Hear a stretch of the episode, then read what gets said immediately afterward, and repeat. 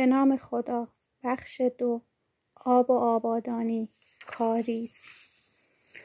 کاریز. کاریز یا قنات یکی از های درخشان ایرانیان است که ساخت و بهرهگیری از آن در این سرزمین پیشینه درازی دارد. سرچشمه آب کاریز های آب زیرزمینی یا چشمه و یا رودخانه است. سرچشمه آب برخی کاریزها زیر زمین نبوده است. گاه آب را از یک رودخانه به جای دیگر هدایت می کردند که زمین هموار و بی لاخ داشته باشد بدین گونه آب را به جایی دوردست که بتوان در آن کشت و کار کرد می رساندند. در دژ سلاسل شوش نمونه ای از این کاریزها یافت می شود چون زمین آنجا از نوع کرشک بوده و کشت پذیر نبوده است راهروهای این کاریز که هنوز به مانده بسیار دقیق ساخته شدهاند. پهنای گذرگاه زیرزمینی آن سه نیم تا چهار متر و بلندای آن چهار تا پنج متر است. افزون بر ویژگی های فنی درون این گذرگاه بسیار خنک و زیباست. بر پایه شکل کلی قنات می توان پیشینه آن را به صده ششم پیش از میلاد رساند. که با توجه به این زمان ساخت میزان دقت فنی آن چشمگیر است. شاید حتی امروزه هم ساخت چنین گذرگاههایی با این همه دقت فنی در یک زمین سخت و سنگلاخ کار آسانی نباشد. در گذشته دو گونه کاریز ساخته می شده است.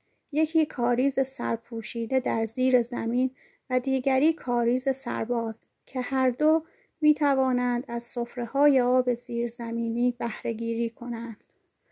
کاریز سرباز این کاریزها اینگونه هستند که در کنار یکی از چشمه های پر آب و جوشان تنوره ای ساخته می شده و در پایین این تنوره دریچه ای بوده است. هنگامی که دریچه را باز می کردند آب در درون تنوره می جوشیده و بالا می آمده است. در بالای تنوره جوی آبی با سنگ و ملات ساروج می ساختند که آب از سر تنوره به درون جوی سرازیر می شده است. نام این تنوره پردینه بوده است. از این گونه تنوره ها شمار چندانی به جا نمانده است. در لرستان کاریزهای سرباز یافت می شوند. نمونه ویژه از آن در خرم آباد است. جرفای آن نزدیک به چهارده تا پانزده متر است.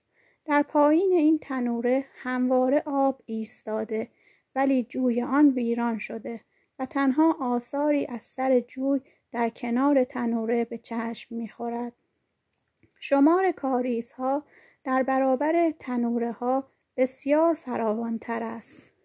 کاریز سرپوشیده در این گونه کاریز آب را از یک سرچشمه زیرزمینی که طبیعتا در دامنه کوهها یافت می شود به سطح زمین می رسانند تا از آن برداشت شود. این کاریز دارای یک گذرگاه زیرزمینی آب به نام کار یا کال می باشد که با چندین حلقه چاه به نام میله می توان بدان دسترسی یافت.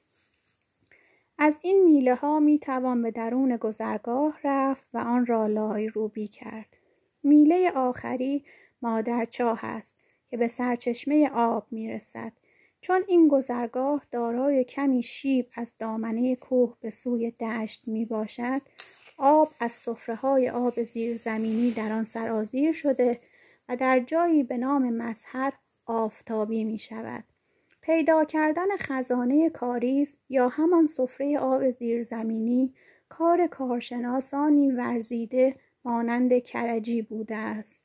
پیدا کردن خزانه بسیار کار مهمی بوده تا جایی که زندگی برخی از این راه میگذشته و آنها در این فن ورزیده بودند. این خزانه ها بیشتر در دره ها و میان دو بلندی یافت می شدند.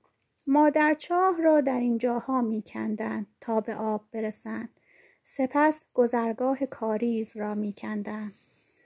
ساخت این گذرگاه یا کار کاری بسیار دقیق بوده است چون باید آن را به گونه زیر زمین می کندن که آب دقیقا در جایی که باید به سطح زمین برسد و آفتابی شود یکی از اصول کاریز کنان در این باره این بوده که کار باید کاملا در یک راستا کنده شود و هیچ پیچشی نباید سر راه آن باشد از این رو حتی اگر در مسیر گذرگاه به یک تخت سنگ بزرگ برخورد می کردن، آن را سوراخ می نمودن. با آنکه می شده گذرگاه را از گرد سنگ بگذرانند آنها در این باره زبان زد ویژه‌ای داشتند و می‌گفتند کاریز را می‌زند دشواری دیگر در کندن کاریز شولات بوده است اگر خاک زمینی که کار در آن کنده می شده از ماسه و گل رس بوده با گذشت زمان و رسیدن بخار آب و نم و رطوبت به آن دیواره و آسمانه آن ریزش می کرده و راه آب را می گرفته است. به این رویداد شولات می گفتن.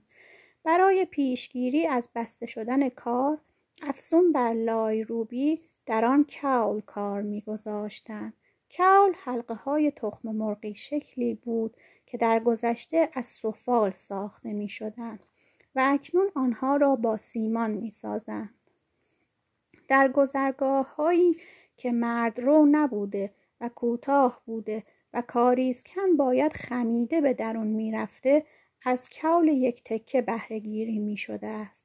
کاریسکن شولات ها را تا جایی پاک می کرده که بتواند از زیر آن گذر کند و کول را کار بگذارد. روشن است که اگر کول ها گرد بودند کار گذاشتن و کار با آنها ساده تر می شد.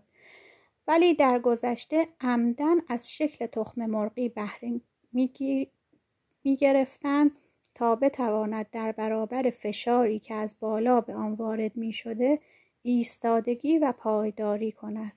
کولها با آنکه از سفال ساخته می شده و کلفتی آنها به سه سانت هم نمی رسیده ولی در برابر سنگینی پایداری می کرده است. برخی گذرگاه ها به اندازه بزرگ بودند که یک انسان ایستاده می توانست از آنها بگذرد و گاه از قد انسان هم بلندتر بودند. در آنها های بزرگ سه تکه کار میگذاشتند یک تکه در دیواره چپ و دیگری در دیواره راست و سومی در زیر پا کار می شده که ستایی با هم یک کول بزرگ را درست می کردند. نخست کول دیواره ها را کار می گذاشتند و سپس کول زیر را.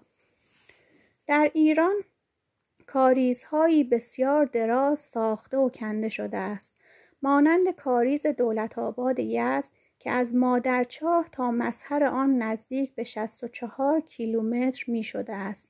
مادرچاه آن جایی به نام حوز جوش در دامنه شیرکوه است که آب فراوانی دارد.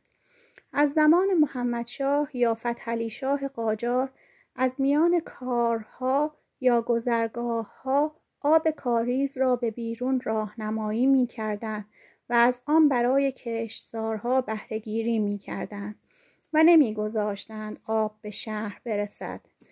در برخی کشورهای دیگر هم کاریزهایی یافت می شود که بیگمان از کاریزهای ایران الگو برداری کردند. در آلمان یکی دو نمونه کاریز هست که دارای مادرچاه و گذرگاه زیرزمینی است. چگونگی بهرهگیری کاریزهای بزرگ گاه دارای 60 تا 80 سنگ آب هستند. این کاریزها برای روان شدن در کشتزار نیازی به استخر و مانند آنها ندارند چون نیروی آب فراوان است. ولی برخی کاریزهای کوهستانی آب اندکی دارند که گاه به یک سنگ هم نمی رسد و از پنج شش لوله آفتابه هم کمتر است. گذرگاه آب دارای سه تا چهار میل بیشتر نیست و آب نیروی کافی برای روان شدن ندارد و در کشتزار پخش نمی شود و در زمین فرو می رود. به این کاریز هوابین گفته می شد. برای پخش آب به همه جای کشتزار در برابر مظهر کاریز یک استخر به نام گیل می ساختند. آب از یک سو به استخر میریخت و آن را پر می‌کرد و سپس از سوی دیگر از سوراخی به نام گم به کشتزار می رسید. پس از پر شدن استخر با چوبی سوراخ گم بسته می شد و آب در استخر نگاه داشته می شد. روش پخش آب در کشتزار به این گونه بود که اگر برای نمونه بهره آب یک زمین یک شبانه روز بود آنگاه به اندازه یک شبانه روز آب به این استخر میریخت سپس گم کشیده می‌شد و آب به کشتزار می رسید. آنگاه دوباره گم بسته می شد و استخر دوباره پر می شد و آب به نوبت بعدی می رسید.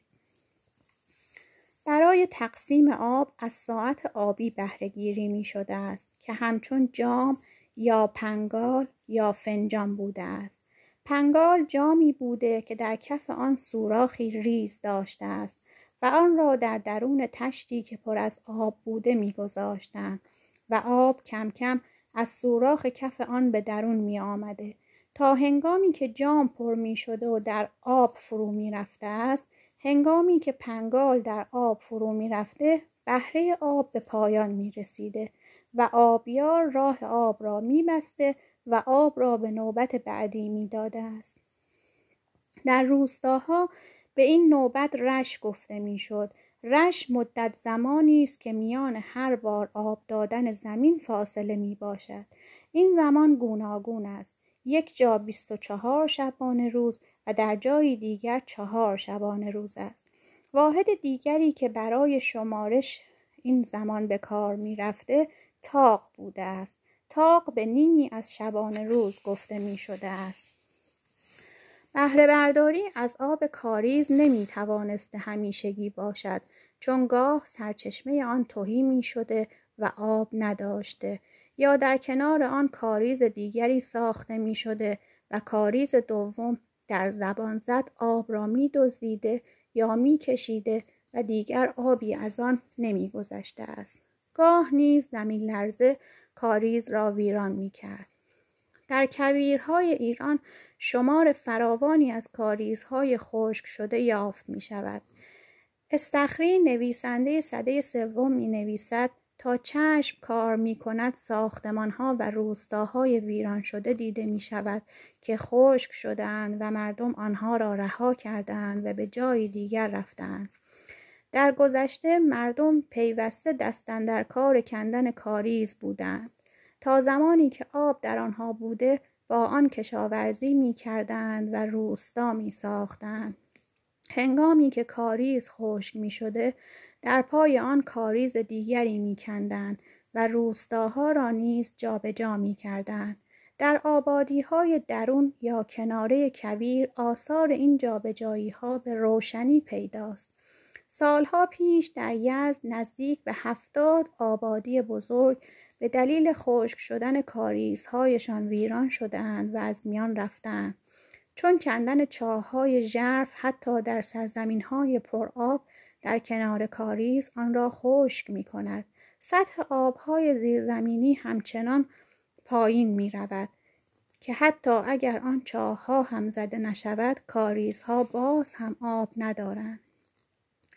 برخی از کاریزهای هوابین حتی از بارندگی زمستان هم پر نمی شوند و برخی مانند کاریز خرمیز یزد پس از یک بارندگی هر چند اندک دوباره پر آب می شوند. برخی کاریزهایی که از زیر آبادی ها می گذرند این گونه نیستند. بیشتر آنها مانند کاریز کنو و یا صدرآباد اکنون خشک شده و به گونه پوکه در آمدند. به کاریزی که آب ندارد پوکه گفته می شود. در تهران کهن نام برخی محله ها برگرفته از نام کاریزی بوده که از آن محله میگذشته یا نام سرچشمه و استخر آن بوده است. برای نمونه محله در خونگاه را می توان نام برد. خون یا خانی یا خان یک به معنی چشمه است. این واژه در نامهای خانسار، خانی آباد و در خونگاه نیز آمده است. در خونگاه یعنی دروازه نزدیک سرچشمه کاریز. در گذشته از محله درخونگاه آب کاریز رد می شده و به محله گلوبندک می رسیده است. گلوبندک به جایی گفته می شده که گل را می بستند. گل یعنی استخر. پس از گلوبندک آب به محله سنگلج می رسیده است.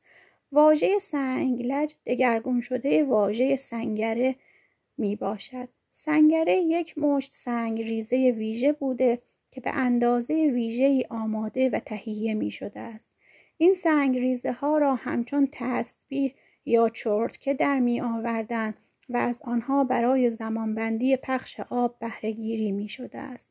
هنوز هم در محله سنگلج خاطره پخش آب میان اهل محل به جا مانده و گذر پخش آب یا بازارچه پخش آب در این محله هنوز برجاست. در پیرامون پارک شهر هم کوچه‌ای به نام کوچه پخش آب یافت می شود. با این همه اکنون دیگر از این کاریزها بهرهگیری نمی شود و همه آنها از میان رفتند. در گذشته با تلاش می توانستند جای خزانه آب را بیابند. گاهی هم به جایی با آب فراوان برمیخوردند که آب از آن می جوشیده و گاه اصلا به آب بر نمیخوردند. در شهر کهن عراق در سلطان آباد که پیشینه کهنی هم ندارد و از زمان قاجاریان به جا مانده برای رسیدن به آب کاریز درازی کنده شده است یا کاریز عباس آباد حاج میرزا آقاسی در تهران که خزانه آن در دامنه کوههای شمیران است همه کاریزهای تهران از دامنه کوههای دماوند و شمیران سرچشمه می‌گیرند آب برخی از این کاریزها از توچال برخی از دره بالای گلاب دره و سه چهار دره پرآب دیگر به دست می آید. در جنوب تهران چشمه های مانند چشم علی آب برخی کاریزها را تأمین می کنند.